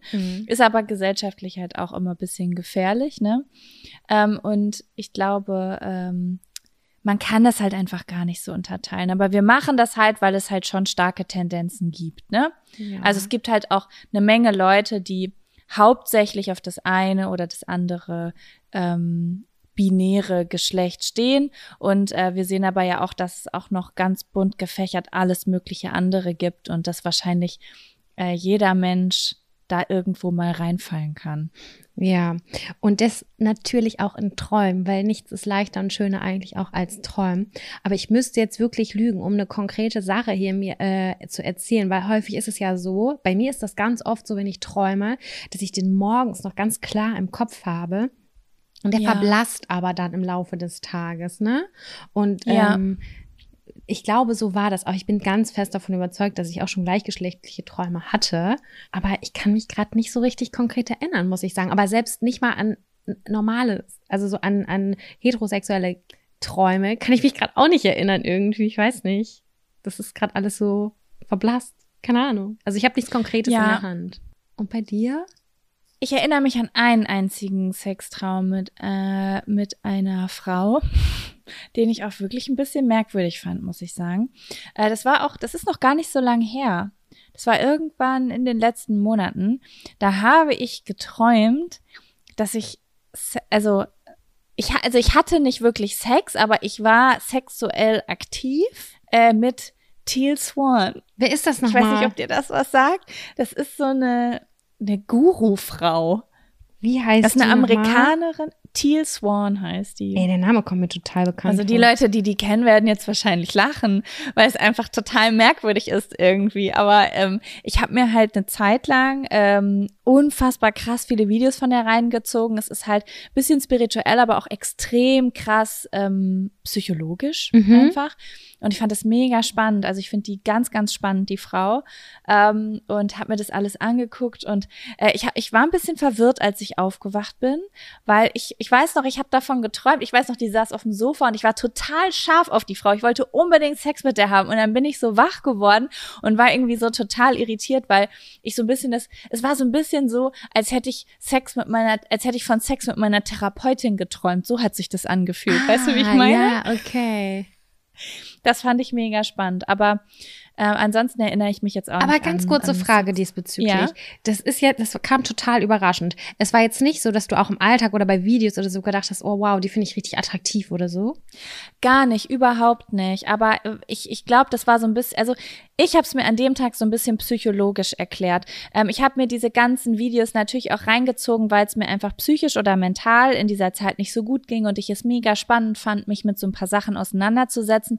Und diese Frau strahlt für mich einfach absolute äh, Lebensstärke und Willenskraft aus. Also die hat so eine sehr, sehr klare Energy. Vielleicht fand mein Unterbewusstsein das irgendwie auf eine Art sexy oder attractive oder etwas, was ich in dem Moment brauchte. Mhm. Anders äh, weiß ich nicht, wie mein Gehirn darauf gekommen ist, dass ich jetzt einen Sextraum mit dieser Person habe. Obwohl sie wirklich eine sehr, sehr schöne, attraktive Frau ist, aber ich habe jetzt im Alltag nicht sexuell über sie nachgedacht, so null. Nach diesem Traum allerdings schon. Wahnsinn. Vielleicht. Ja. Also vielleicht kennst du das, vielleicht kennt ihr das. Ähm, ich habe das schon sehr, sehr häufig gehabt in meinem Leben, dass ich, ähm, egal von welcher äh, Person, äh, welches Geschlechts auch immer äh, geträumt habe, dass ich dann ähm, am nächsten Tag, vier, ich hatte einen 24-Stunden-Crush danach. Doch, das kenne ich auch. Das kenne ich auch gut, das Gefühl. Ja. Ist aber auch ein bisschen schön. Aber es muss auch kein Sextraum sein. Kann auch was Romantic sein oder so- irgendwie, irgendein Crush-Traum so ein bisschen. Es müssen auch gar keine Leute sein, die ich vorher irgendwie gut fand. Aber wenn ich dann nachts von denen träume, dann bin ich schon so 24 Stunden danach bisschen in Love. Oh, ich liebe das, wenn man diese Gedanken halten kann. Und bei mir verblasst sowas aber immer total schnell. Ich überlege wirklich, was ich in der letzten Zeit so geträumt habe. Ich weiß, es kam in meinen Träumen jetzt, ich weiß nicht warum, aber sehr viel Schwangerschaft darin vor. Ich glaube, oder es Aha. könnte mit der Serie Handmaid's Tale zusammenhängen. Oh, ja. Also auch gar nicht so Das unbedingt im positiven Sehen, äh, Sinne, sondern eher so im negativen. Aber ich weiß auf jeden Fall, ich glaube, gestern und vorgestern habe ich jeweils über so komische Schwangerschaften geträumt. Nicht positiv im Sinne von, ey, ich bin jetzt schwanger und es ist total happy, sondern eher so, oh Gott, da passiert jetzt was, ich werde irgendwie verfolgt oder so. Aber ich muss auch sagen, diese Serie, die hat mich so krass äh, abgefuckt. Also das, das ist schon echt natürlich, dass man das irgendwie in seinem Traum verarbeitet. Das ist schon. Ja, ich habe die nicht besonders weit geguckt. Ich habe die damals mit meiner Familie zusammen geguckt und ähm, ich war sehr, sehr neugierig, wie es weitergeht. Aber wir haben, glaube ich, nach der vierten oder fünften Folge ausgemacht, weil meine Familie flächendeckend gesagt hat, ähm, Entschuldigung, aber ich werde zu einer selbstverletzenden Person, wenn wir jetzt nicht was anderes gucken. Weil alle das so als deprimierend und düster empfunden haben und deswegen haben wir das damals ausgeschaltet. Ich war schon noch sehr neugierig, aber es war mir jetzt doch zu schwere Kost, als dass ich es alleine hätte weitergucken wollen. Ich habe ja bei Instagram danach gefragt, ob das noch in irgendeiner Form besser wird oder ob sich das lohnt, es weiterzugucken. Und ich habe extrem viele Nachrichten dazu bekommen. Und die ähm, Gemüter waren da komplett gespalten. Das ist richtig interessant gewesen. Ich wusste gar nicht, dass es ähm, teilweise sogar Englisch-LK-Lektüre gewesen ist, dass es viele aus der Schule kannten. Und Ach ähm, krass. dass Da sie- ist ja auch übel Gesellschaft. Also es ist ja auch sehr diskussionswürdig. Absolut, total. Hab dann aber auch erfahren, dass ähm, im September erst die neue Staffel noch rauskommt. Das heißt, es ist wohl in der dritten Staffel wieder ein offenes Ende. Und ich habe es jetzt so gemacht, ich gucke die jetzt kleckerweise, aber ich habe jetzt gestern Abend zur Erholung A Little Women geguckt. Auch ganz große Empfehlung mit Meryl Streep und Emma Watson. So ein fantastischer Familienfilm, großartig. Ähm, richtig, richtig positiv. Und sowas brauchte ich. Also ich musste jetzt immer abwechseln, damit ich sowas nicht mit in meine Träume nehme und unruhig schlafe. Das ist richtig gut. Da, da achten, glaube ich, viel zu wenige Menschen drauf. Also ich glaube, dass das viele nicht auf dem Schirm haben, wie wichtig das ist, äh, die medialen Inhalte, die man sich reinzieht, dass man da echt eine gesunde Mischung reinbringt. Weil wenn du dir nur Thriller und nur Horror und True Crime und sowas reinziehst, es kann echt krass auf die Psyche gehen. Ja, das ist ja, das dieses Unterbewusstsein, das ist auch so krass einfach. Ich check's manchmal selber nicht. Ich weiß nicht, ob du das auch kennst, wenn du am Samstag XY gesehen, gelesen, gehört hast und dann kommt's irgendwie am Mittwoch, träumst du davon, so viele Tage später und du hast das eigentlich schon längst abgeschlossen, aber irgendwo schlummert es noch und dann kommt es nochmal wieder hoch. Das finde ich so Das krass. Unterbewusstsein ist so krass. Ich weiß gar nicht, ich glaube, äh, irgendwie 80, 85 Prozent von allem, was wir am Tag tun und denken, läuft ja unterbewusst ab. Und das ist einfach, ähm, vielleicht ist es sogar noch mehr. Das ist echt kranker Shit. Also, das saugt echt alles auf, ne? Voll. Und das bleibt da auch gespeichert. Ich habe neulich einen Podcast gehört, ich weiß nicht, ob ich dir das schon mal erzählt habe, zu Musikgedächtnis. Und zwar, ähm, keine Ahnung, das war SWR 2 Wissen oder irgendwie Deutschlandfunk, irgendwas, äh, habe ich gehört äh, zu Musikbewusstsein und dass wir teilweise nur eine Hundertstel Sekunde brauchen, um einen Song zuordnen zu können, den wir nie bewusst gehört haben, den wir nur durch Radio, Funk und Fernsehen und sowas kennen, weil wir so ein krasses Bewusstsein dafür haben. Also unter, unser Unterbewusstsein ist so groß. Und das finde ich auch einfach sau spannend, wenn du irgendeinen Song hörst von, keine Ahnung, 1992, den du das letzte Mal vor tausend Jahren gehört hast, kann es sein, dass du noch Brocken davon mitsingen und summen kannst. Voll spannend. Auf jeden Fall. Das finde ich echt am krassesten. Songtexte.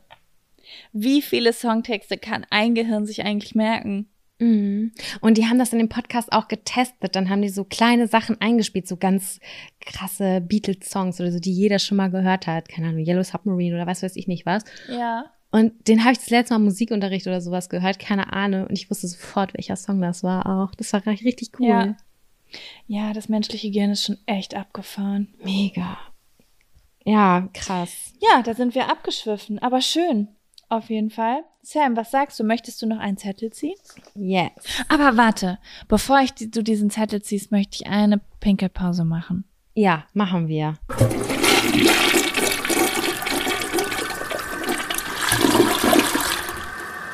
Sam, hast du einen Zettel gezogen? Ja. Und zwar steht hier, wann zieht man mit dem oder der Partnerin zusammen? Am besten nie. Okay, Jaco, erzähl Nein, mir mehr darüber.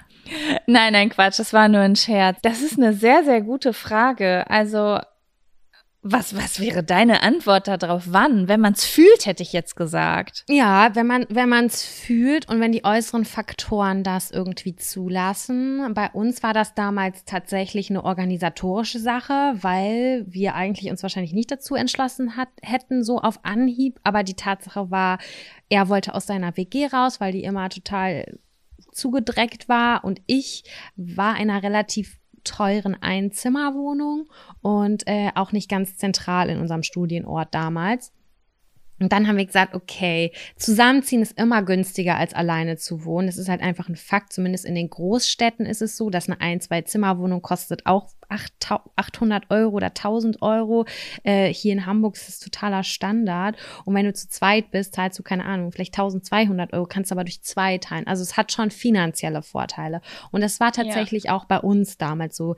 Er hatte halt irgendwie 50 Euro mehr bezahlt als sein WG-Zimmer und ich habe 50 Euro weniger bezahlt in meiner Einzimmerwohnung.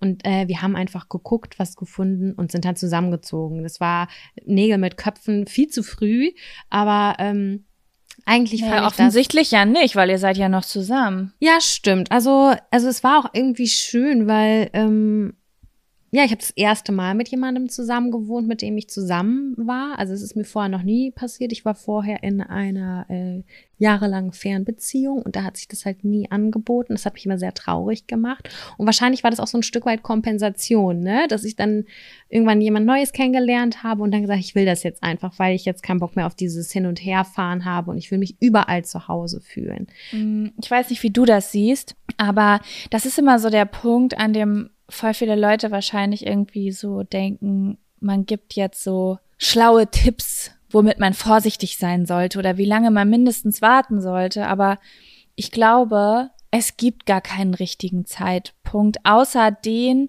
wenn beide Leute richtig Bock drauf haben und Voll. wollen.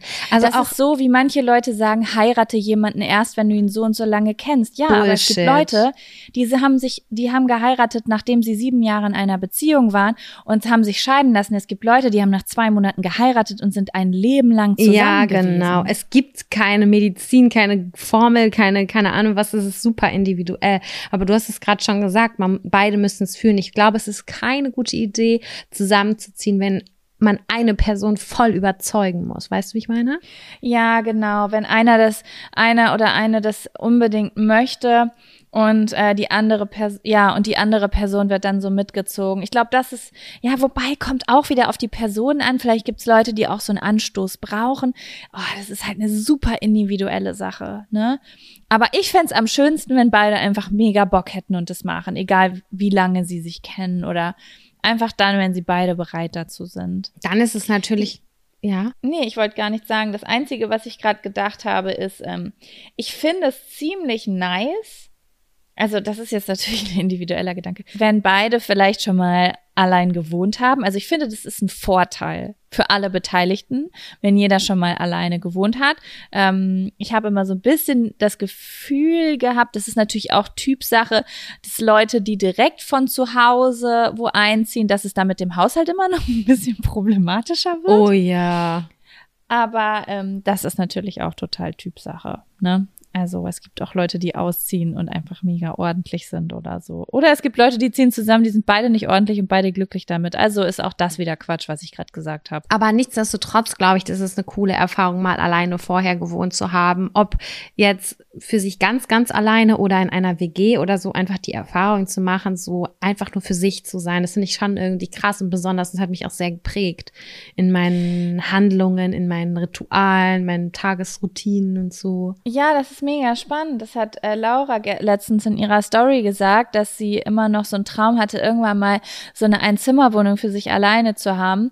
Und ähm, da habe ich vorher noch nie drüber nachgedacht, weil sie meinte, dass sie halt noch nie, nie, nie alleine gewohnt hat. Und ähm, ich habe schon mal alleine gewohnt und habe aber nie drüber nachgedacht, dass das vielleicht voll der wertvolle Erfahrungswert ist. In Köln, in der kleinen Wohnung, ne? Genau, das hat halt damals einfach so gepasst und es war auch nicht super lange. Ich glaube, das war am Ende nur ein halbes Jahr, aber ähm, ja, trotzdem. Habe ich nochmal wo alleine gewohnt? Ich glaube nicht. Trotz, oder war das länger? Nee, ich glaube, das war nur so ein halbes Jahr. Aber trotzdem ist das vielleicht wirklich ein cooler Erfahrungswert, den man mal machen kann. So wie auch alleine reisen, sagen ja auch ganz viele Leute, dass das voll das, voll das krasse Learning in ihrem Leben irgendwie war. Ne? Und dass man mhm. sich dann bei solchen Sachen, wenn man es vielleicht niemals gemacht hat, immer fragt, hm, wie wäre das wohl gewesen? Ja, das muss ich auch noch mal machen. Ich habe das noch nie alleine gemacht, aber das kommt alles noch. Ich auch nicht. Bei der Wohnungssuche finde ich noch mal ganz interessant und auch spannend äh, schon vorab im Vorfeld, wie das, äh, wie sich das organisatorisch strukturiert. Also wer sucht die Wohnung? Geben beide irgendwie gleiche Anteile? Ist das klar aufgeteilt? Wer sich um was kümmert? Weil die Wohnungssuche ist ja ganz häufig auch gar nicht so einfach und die kann auch super super frustrierend sein. Und wenn man da schon ein gutes Team ist und sich irgendwie gegenseitig supportet und unterstützt und irgendwie schnell Nachrichten beantwortet, so ist das auf jeden Fall ein cooles Zeichen, finde ich. Ja, kommt ja auch noch mal so ein bisschen drauf an, wo man sucht. Ne? Wenn du jetzt in Großstädten wie Köln, Hamburg oder Berlin suchst, ist es natürlich ein richtiger krasser Pain in the ass. Wohingegen wahrscheinlich Leute, die eher kleinstädtisch oder auf dem Land wohnen, wahrscheinlich, da ist es wahrscheinlich chilliger. Hoffentlich. Ich hoffe es auf jeden Fall, weil das ist auf jeden Fall super anstrengend. Überleg mal, Alter, als wir in Bielefeld eine Wohnung gesucht haben, wir haben uns zwei Wohnungen angeguckt und hatten direkt eine Wohnung. Stimmt.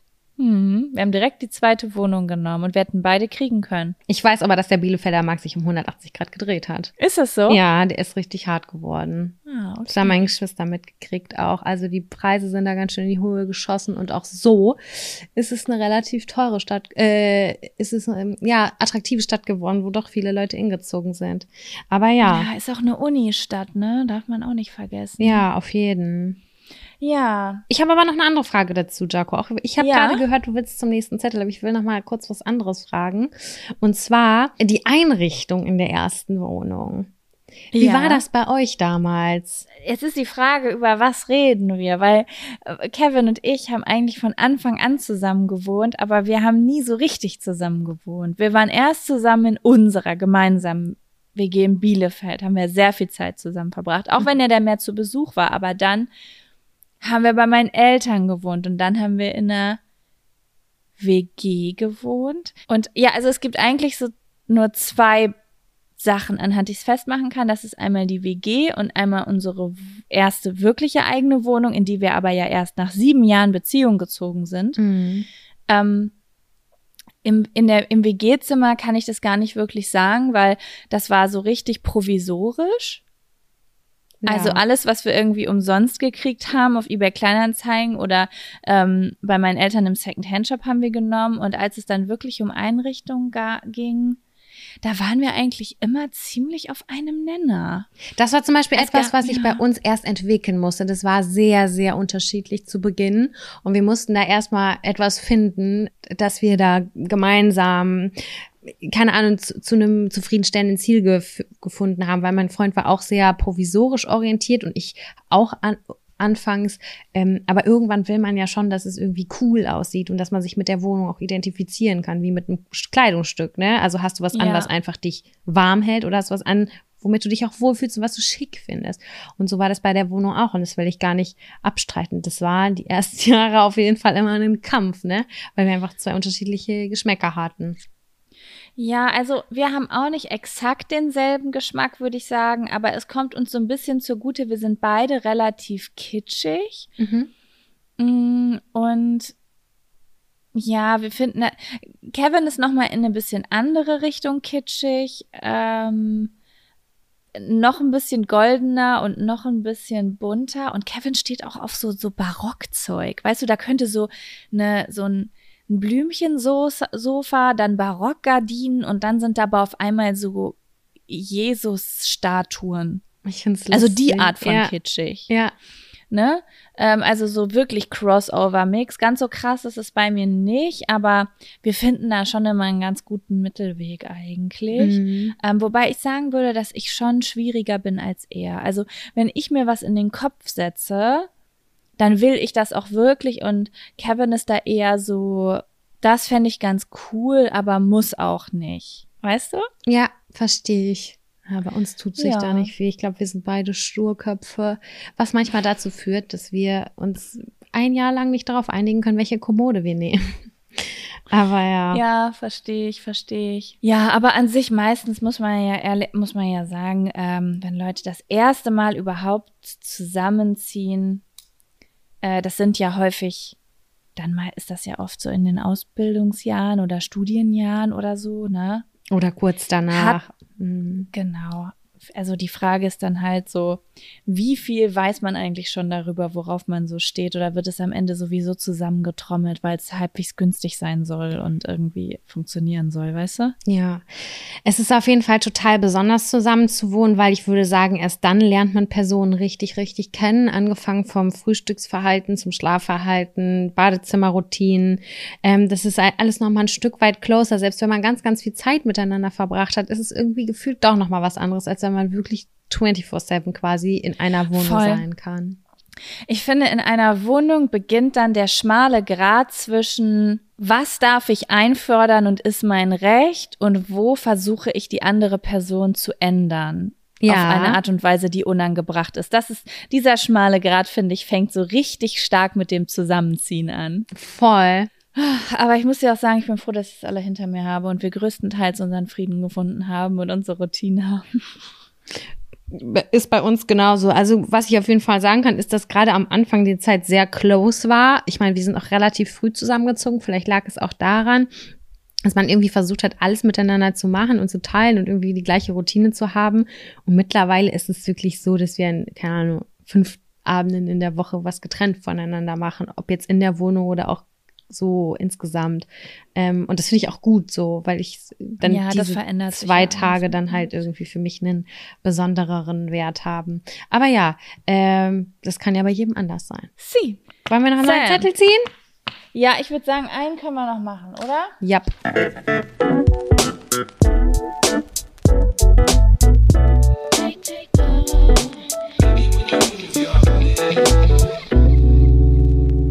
Hier steht, was ist für euch Luxus? Und ich habe da noch etwas in Klammern hintergeschrieben, was die Zuschauerin dazu geschrieben hat, was ich ganz spannend fand, damit man auch von Anfang an vielleicht ein bisschen in ein bisschen breiteren Spektrum denkt. Sie hat geschrieben, Beispiele, zum Beispiel eine Yacht, in Klammern, aber schwer zu haben. Oder so etwas wie nackt sonnen. Ich fand es ganz gut, weil das nochmal so aufgezeigt hat, einmal so materiellen Luxus und einmal aber auch so ähm, Luxus, der einfach nicht unbedingt was mit Materialismus zu tun hat. Voll, weil als du das gerade gesagt hast, musste ich auch sofort daran denken, gehört sowas schon dazu, privilegiert zu sein, so wie wir leben. Das ist ja schon, eine, wir sind ja schon privilegiert in Deutschland hier in vielen Dingen, so wie wir leben und arbeiten. Wir sind gesund. Das ist ja auch auf jeden Fall ein wichtiges Luxusgut, aber wir sind jetzt schon eher bei, ich weiß ganz genau, was sie damit meint und ich würde jetzt auch gerne nur darauf eingehen. Ja, es, es geht wirklich darum, was ist für uns Luxus? Nicht, was ist für jemand anderen Luxus oder für jemand, der mehr oder weniger Geld oder Möglichkeiten hat, sondern was ist für uns persönlich Luxus?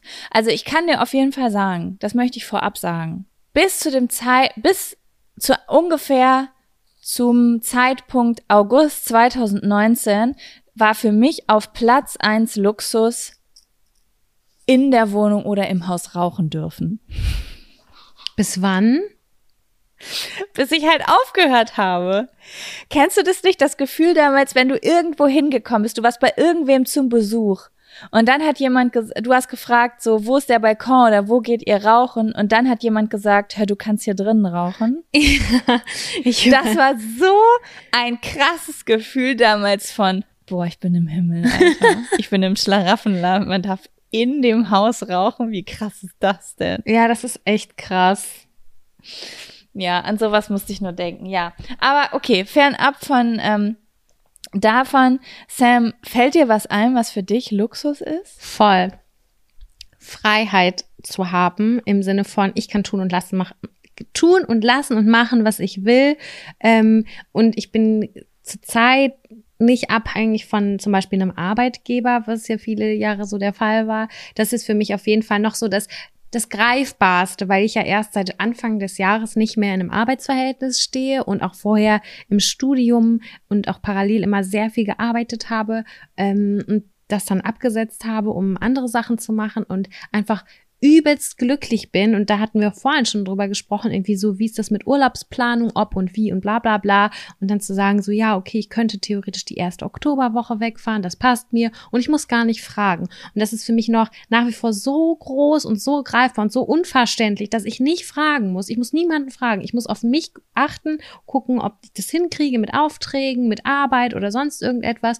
Und dann kann ich sagen, das kann ich selbst entscheiden. Das ist für mich ein wahnsinniger Luxus. Das fühle ich, auf jeden Fall. Ich würde sogar noch einen kleinen Schritt weitergehen. Ich finde, noch größerer Luxus ist es, wenn diese Freiheit sich auch noch komplett aufs Gefühl, ich weiß nicht, wie das aktuell bei dir ist. Das spiegelt natürlich vielleicht auch äh, meine emotionale Lage wieder. Wenn die Freiheit sich auch noch aufs innere Gefühl ausbreitet, wenn es um so Sachen gibt, die man noch machen muss. Also wenn, äh, wie sage ich das jetzt? Wenn du frei bist von dem Gefühl, das muss ich noch machen für jemanden. Mhm. Weißt du, wie ich das meine? Ja, klar. Also wenn du quasi etwas abgeschlossen hast und das Gefühl danach, meinst du das so in etwa? Ja, also ich meine, wie sage ich das jetzt? Wenn du, sage ich jetzt mal früher Sommerferien gehabt hättest und du wachst so den ersten Tag der Sommerferien auf und du weißt so, ich bin jetzt sechs Wochen frei. Ja. Also es gibt jetzt niemanden, für den ich etwas machen muss. Dieses Gefühl von, ich muss noch einen Auftrag bearbeiten oder ich muss noch ähm, diese und jene Aufgabe machen. Das, ich sage immer das Gefühl von, ich habe noch keine Hausaufgaben gemacht oder ich muss noch für eine Klausur lernen. Das hat man ja auch als selbstständige Person zwischendurch. Und manchmal gibt es halt so Zeiten, die halt noch on top kommen auf diese Freiheit, dass du dir deine Tasks selbst einteilen kannst, dass du wirklich irgendwie sagst, so, boah, vielleicht ist das doch immer so bei dir, musst du mir gleich mal sagen. Ähm, bei mir ist es nämlich nicht so. Manchmal gibt es so Wochen, oder da habe ich so ein, zwei Wochen vor mir und da weiß ich, ich muss nichts machen für niemanden. Alles, was ich ab morgen früh mache, ist nur für mich, auch wenn ich arbeite, aber niemand wartet darauf, dass ich ihm etwas schicke oder Ja. so. Also kreative Arbeit, die dann gefordert wird. Ja, egal was es ist, auch auch wenn ich jetzt am Ende irgendwie mein Büro ordnen würde oder Bürokratie machen würde oder so, ist das dann nichts unbedingt, was mir dann, wo wirklich jemand gerade drauf wartet. Ah Weißt ja, okay. Ja, ja, klar, verstehe ich. Das finde ich ist, ähm, das mag ich auch richtig gerne. Fällt dir sonst noch was ein? Eine Wohnung zu haben. Das sind alles Sachen, die mich Oh, so im ja. letzten Jahr so krass beschäftigt haben. Ich hatte keine Wohnung, ich habe zur Zwischenmiete gewohnt, ich wusste nicht, wie es weitergeht. Und jetzt habe ich einen, ich habe den Mietvertrag unterschrieben, ich komme an. Äh, ich weiß einfach, wie hart es ist, irgendwie gerade nicht zu wissen, wo man in, in zwei Wochen oder in sechs Wochen hin kann. Und ähm, das ist für mich gerade auch im Kontext der Großstadt-Wohnungssuche auf jeden Fall wahnsinnig besonders und äh, ein Luxus, ist eine Luxussituation und alle, die hier reinkommen, die, die freuen sich so und die sagen, oh, das ist so eine schöne Wohnung, es aber so toll hier und bla. Und das ist für mich irgendwie, äh, das ist Luxus für mich, ganz großer Luxus. Ja, ist eigentlich krass. Im Grunde genommen ist dann ja wahrscheinlich einfach für jeden Luxus genau das, was für ihn nicht zu haben oder schwer zu haben war oder was irgendwie seine Bedürfnisse so in Gefahr gebracht hat, ne? Eigentlich schon, ja. Oder was selten ist, was rar ist. Das Was ist ja auch so ein ist, bisschen rar mit ist, dem ja, Nacktsein und unbeobachtet sein. Das ist ja auch selten. Voll, ja. Das stimmt. Ah, ja. Mhm. Gibt es ein materielles Ding, was für dich Luxus ist? Wasser. Ja. Für mich ist alles mit Wasser Luxus. Also Leute, die einen Pool haben, die große Planschbecken haben, Leute, die direkt am See oder am Meer wohnen oder so. Ähm, das ist für mich richtig, richtig doll Luxus, weil ich das sehr doll liebe und genieße und ähm, ja, irgendwie das, das, das finde ich ganz, ganz besonders. Du hast Ehrlich- gefragt nach materiellen Sachen, ne? Ja. Das fand ich mega spannend, weil äh, ich habe auch letztens so eine Aufgabe gemacht für so einen für so einen Kurs, wo ich nämlich, äh, da ging es darum, Ziele zu setzen und da ging es in einem Abschnitt auch um finanzielle Ziele und äh, da sollte man dann zum Beispiel auch äh, reinschreiben, was man sich zum Beispiel noch wünscht für materielle Dinge. Und da ist mir aufgefallen, dass mir wirklich nichts eingefallen ist oder kaum was eingefallen ist, was mich aber auch, also irgendwie hat es mich ein bisschen traurig gemacht, aber irgendwie hat es mich auch sehr dankbar gestimmt, weil, Voll. weil alles, was ich mir so wünsche, eher Tätigkeiten sind oder Gefühle sind, aber weniger materielle Dinge. Ist ja ein bisschen auch wie bei deinen Geburtstagswünschen. Du wünschst dir doch auch eher Erlebnisgeburtstagsgeschenke Voll, statt auf jeden Fall, ja. Gedöns. Das ist, weil ich glaube, alles an materiellen Dingen, was ich so wirklich brauche oder was mich irgendwie glücklich stimmt, das hab ich. mhm. So würde ich sagen. Ja. Und ähm, ja, was ich so, für mich ist Luxus irgendwie mittlerweile eher das Gefühl von Freiheit auch. Also wirklich, ähm, wie du das benannt hast, das Gefühl, mich, dass man sich frei bewegen kann, das äh, Gefühl, dass man frei entscheiden kann, selbstbestimmt entscheiden kann. Auch das Gefühl, von dem ich eben erzählt habe, von wegen, ich bin jetzt äh, frei von von Verpflichtungen. Von extern auferlegten Verpflichtungen, ne? Genau, von extra, also für mich, also Dinge, die ich mir selbst auferlege, sind für mich nicht verpflichtend. Mhm. Ja, manchmal finde ich es ganz gut, das nochmal zu sagen, weil das wirkt dann so, als hätte man, es ist ja nicht so, dass man keine Aufgabe hat, aber die Aufgaben, die man, so, nein, nein. die man Ich sich kann nicht- selber also, stellt, die sind anders hab- zu bewerten. Genau, also die, äh, wenn ich zum Beispiel sowas sage, das war vielleicht eben ein bisschen ungünstig formuliert, wenn ich zum Beispiel sage, das Gefühl in den Sommerferien, ich habe in diesen Wochen, wo ich das manchmal habe, ich habe das in letzter Zeit sehr selten, ähm, arbeite ich manchmal trotzdem von morgens bis abends, aber eben nur für mich komplett im Flow auf die Dinge, die mir einfallen, auf die ich Bock habe und die finden halt komplett ohne Druck von außen statt und das finde ich so nice, weil es halt so Mhm. mir so voll viel Leichtigkeit gibt äh, und halt so Erlebnisse, so weiß ich nicht, alles, was mit coolen Sachen zu tun hat, die man so unternehmen kann. Das kann ein Urlaub und eine Reise sein, das kann aber auch was Kleines sein. Das kann auch, weiß ich nicht, äh, äh, Schwarzlicht-Minigolf sein oder so, keine Ahnung. Verstehe ich gut, ja. Genau. Hast du denn noch so was Materielles, wo du sagst, so, oh, das ist für mich Luxus, so das, äh, das, äh, da, ja. Schon, also die Kleinigkeiten jetzt gerade nochmal so, ne? Irgendwie finanziell so unabhängig zu sein, in Anführungszeichen, dass man sagen kann, man kann die Sachen einkaufen, so alleine Lebensmittel, die man sehr gerne, also so sehr gerne mag. Und ich habe das neulich gehabt, so wir führen jetzt ja Haushaltsbuch und äh, wir tracken das alles und ich dann so in den Kühlschrank geguckt habe und dachte so, geil, ich habe genau die Sachen, die ich möchte und ich bin wunschlos glücklich. Und ähm, gerade Anfang des Studiums und so, ne, wenn man nur Spaghetti und irgendwie Tomatensauce hatte oder sonst irgendwas, das hat mich nochmal sehr glücklich gestimmt. Und was, für, was für mich auch absoluter Luxus ist und äh, das ist, dass ich mir einmal in der Woche Blumen hole. Also das ist wirklich für mich ja Me-Time, zu 100 Prozent. Mhm. Ich habe das immer gerne gemocht. Ich kenne das gar nicht von zu Hause immer frische Blumen oder sowas zu haben, aber es hat immer irgendwie was in mir ausgelöst, was Positives.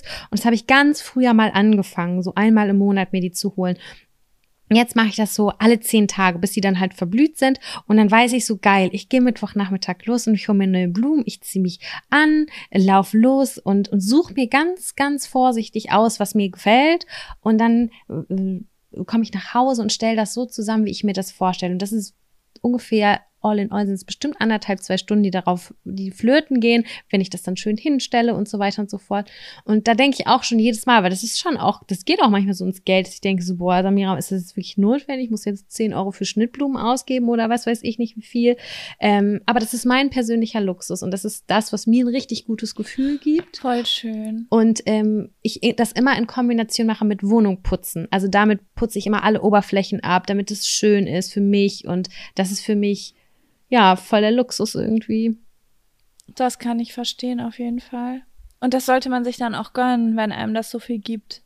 Was mir übrigens gerade noch eingefallen ist, ist Essen gehen. Oh, Jaco, Essen voll. gehen ist für mich übelster Luxus. Und ich muss zugeben, ich mache das relativ häufig, aber der Luxusfaktor lässt nicht nach. Ist es bei mir auch Ich lieb's. genauso. Es ist für mich voll besonders, irgendwo hinzugehen. Und ich weiß auch nicht, ob das so aus der Kindheit kommt oder weil es einfach auch entlastend ist und gleichzeitig auch bisschen so Erlebnis. Also essen gehen kann ja ganz viele Gefühle einfach wecken. Entweder du gehst da essen, wo du immer essen gehst und hast so ein Traditionsgefühl oder du gehst wo essen, wo du noch nie essen warst und dann hast, kriegst du ein Abenteuergefühl. Ich finde, das kann richtig viel mit einem machen. Total ist es bei mir genauso. Ich liebe das. Das macht mir so ein gutes Gefühl und das ist für mich so besonders, essen zu gehen. Es ist für mich nicht nebenbei irgendwie, sondern wenn ich essen gehe, dann ist das für mich immer so eine kleine, ja, ich zelebriere das so ein bisschen. Ja, voll. Und immer am liebsten mit irgendwem, der es genauso appreciated wie ich, weil wenn wir dann zusammen irgendwie so, oh ja, oh ja, das schmeckt so geil, das schmeckt so geil. Ich liebe das einfach. Essen teilen ist für mich das aller, allerwichtigste, weil ich ja ungern alleine esse. Das macht mich ganz traurig. Ähm, auch Mhm. wenn ich es mir manchmal so vornehme, so vor der Glotze, ich gucke einen Film, Me-Time-mäßig und so. Aber ich liebe den Austausch über Essen. Es macht mich so glücklich.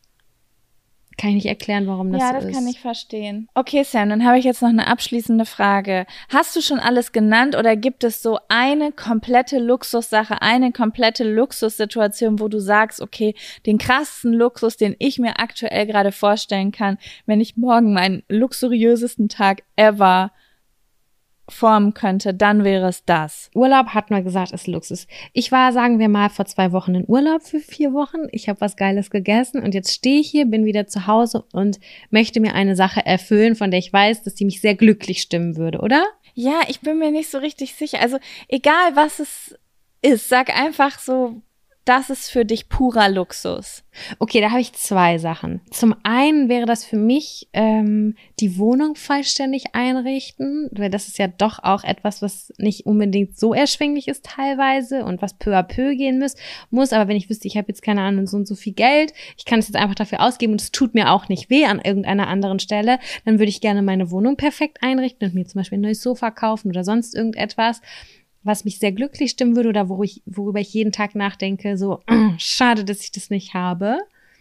Mhm. Und auf der anderen Seite ist, was aber kompletter Irrsinn ist, ähm, ein eigenes Auto Luxus haben. darf Irrsinn sein. ein eigenes Auto, weil ich brauche hier keins. Ich habe totalen Schiss, in der Großstadt zu fahren.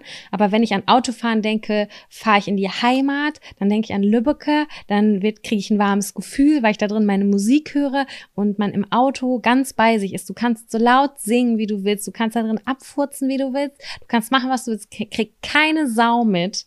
Und das ist so komplett, und auch du hast keine Nachbarn oder sowas. Das ist ja komplette Freiheit in einem Auto. Ja, das stimmt. Und früher war das noch mit Essen, früher auch mit äh, Zigaretten und so. Das ist für mich totales Freiheitsgefühl. Deswegen ist ein Auto nach wie vor für mich wahnsinniger Luxus. Ich finde es ganz toll. Aber ja, es macht jetzt hier an der Stelle überhaupt keinen Sinn. Oder einen Van, wo ich drin schlafen könnte. Okay, das ist Next Level Luxus-Shit. Das wollte ich hören. Ich wollte Next Level. Ich wollte, dass du mir jetzt hier von The Champagne erzählst. Aber Okay. Van kommt schon ein bisschen näher dran. Wenn ich jetzt einen Van hätte, der so richtig ultra deluxe ist, womit ich dann wirklich mich nur abseilen muss nach Südeuropa oder keine Ahnung was, wann immer ich Bock habe, von da aus arbeiten könnte, das ist echt krasser Luxus, finde ich. Ja, das ist wirklich Luxus. Und bei dir? Ähm, ich glaube, es wäre ein Pool. Also die luxuriöseste Vorstellung für mich ist, dass ich nackt in einem Pool bin und es läuft laut Musik. Ich weiß nicht wieso. Und du könntest von dem Pool dann irgendwann äh, einfach in dein Schlafzimmer gehen. Weil es ist dein privater Zum Beispiel. Pool. Ja, das ist mein privater Pool und ich bin da drin. Ich hatte diese Situation einmal in meinem Leben, da habe ich im, ähm, in Südostasien habe ich ein Häuschen äh, bei Airbnb gebucht, was überraschend günstig auch war und es hatte einen privaten Pool und ich habe vorher noch niemals in meinem ganzen Leben für mich einen Pool gehabt. Ja. Einfach. Also ich kannte, ich war entweder nur irgendwo im Urlaub, wo sich 2000 Menschen Pool geteilt haben. Ähm, ja, that's it. Und äh, ich habe einfach, ich war nackt in diesem Pool und es lief laut Musik und ich hatte ein Getränk und ich hatte Essen am, am Rand. Okay, das ist wirklich Luxus. Und dann habe ich da mitgesungen, habe getanzt im Pool und niemand konnte mich hören, weil es keine Nachbarschaft gab. Ja.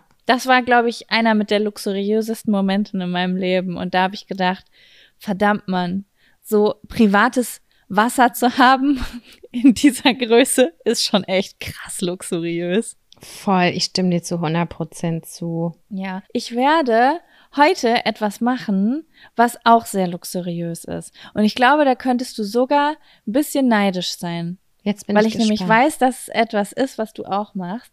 Kevin und ich drehen nämlich heute ein Video, ähm, wo wir uns sehr, sehr teures, besonderes Essen aus Berlin holen und es testen. Und es ist Luxus-Sushi von Steffen Hensler. Uh. Ja, der hat hier um die Ecke auch sein Restaurant. Bin ich sehr, sehr gespannt. Ich weiß nicht, wie es um dich steht, aber ich habe noch nie teures Essen gegessen. Also ich war noch niemals in irgendeinem Restaurant, was einen Stern hat oder auch nur bei irgendeinem Restaurant, was Preise hat, dass es in überhaupt so eine Richtung geht. Ich zweimal, das war schon krass besonders, aber ich glaube, also es war kein Stern tatsächlich, es war nee, kein Stern. Es muss ja auch keinen Stern haben, aber es gibt ja einfach so Restaurants, wo du zum Beispiel weißt, okay, wenn ich da jetzt reingehe, gebe ich halt nicht maximal 25 Euro aus, sondern vielleicht auch 100 Euro pro Person oder so. Ja. Und sowas habe ich noch, habe ich noch nie gegessen. Ich weiß gar nicht, wie so Essen schmeckt. Wow, das ist eine richtig tolle Idee. Das finde ich richtig, richtig geil. Da hätte ich auch Bock drauf. Ja, ich bin auf jeden Fall sehr, sehr gespannt. Ich habe mir schon Videos von anderen Leuten auf im Internet angeguckt und die reagieren alle sehr begeistert darauf. Und jetzt frage ich mich, Auf sein Sushi explizit? ja, ja, Ah ja, okay. Und jetzt frage ich mich halt, werde ich nachher auch so übel ausrasten oder werde ich so denken, ja, okay, schmeckt halt gut. Schmecke ich schon, dass es teurer ist, aber ist jetzt nicht so viel krasser, als wenn ich jetzt einfach Sushi bestellen würde. Ich frage mich, wie es sein wird. Ihr nehmt ja vegetarisches Sushi, ne? Mhm. Ja. Das weiß ich ja nicht. Das, da bin ich ja, da bin ich sehr gespannt, weil wahrscheinlich ist, ist ja diese Fischgeschichte da, wenn da so extrem guter Fisch verwendet wird, nochmal sehr, sehr ausschlaggebend. Ich weiß jetzt nicht, wie das ist, wenn. Keine Ahnung, aber Das das wird trotzdem richtig geil sein. Ich bin sehr gespannt auf jeden Fall. Aber ich werde vielleicht berichten. Vielleicht, du wirst es ja nächste Woche werden merken, vielleicht ist es mein Fun-Faktor, weil ich sage, ich habe das beste Essen gegessen, was ich jemals in meinem Leben gelesen hab, äh, ge äh, gegessen habe. Und ich bin jetzt ein Luxusluder. Mhm.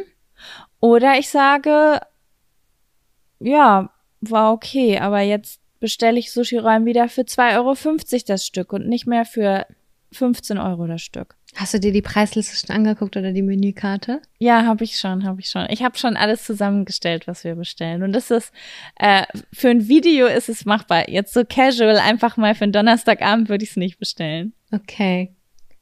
Kann man das absetzen dann eigentlich? Ja, kann man. Premium. Das ist auch Luxus, wenn man Essen absetzen kann. Ja, ich meine, es ist ein Arbeitsutensil, Material, Dings. It is. Geil, Jaco, das äh, klingt doch gut. Äh, jetzt kriege ich auch ein kleines Hüngerchen, muss mir jetzt gleich was kredenzen und würde sagen, wir sind am Ende der Sendung, oder was meinst du? Ja, es war schön, dass ihr zugehört habt. Ähm, vielen, vielen Dank. Wenn ihr es noch nicht gemacht habt, abonniert uns gerne. PS, ich habe eure ganzen Bewerbungen für Werbetassen bekommen und ich sitz dran. Ich sag euch nur, ich sitz dran. Ich habe euch alle auf dem, Sch auf dem Schirm.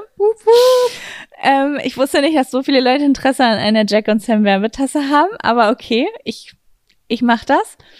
Ähm, ja, und ansonsten war es sehr schön mit dir, Sam. Mit dir auch. Schöne Woche noch für dich. Bis nächste Woche. Tschüssi.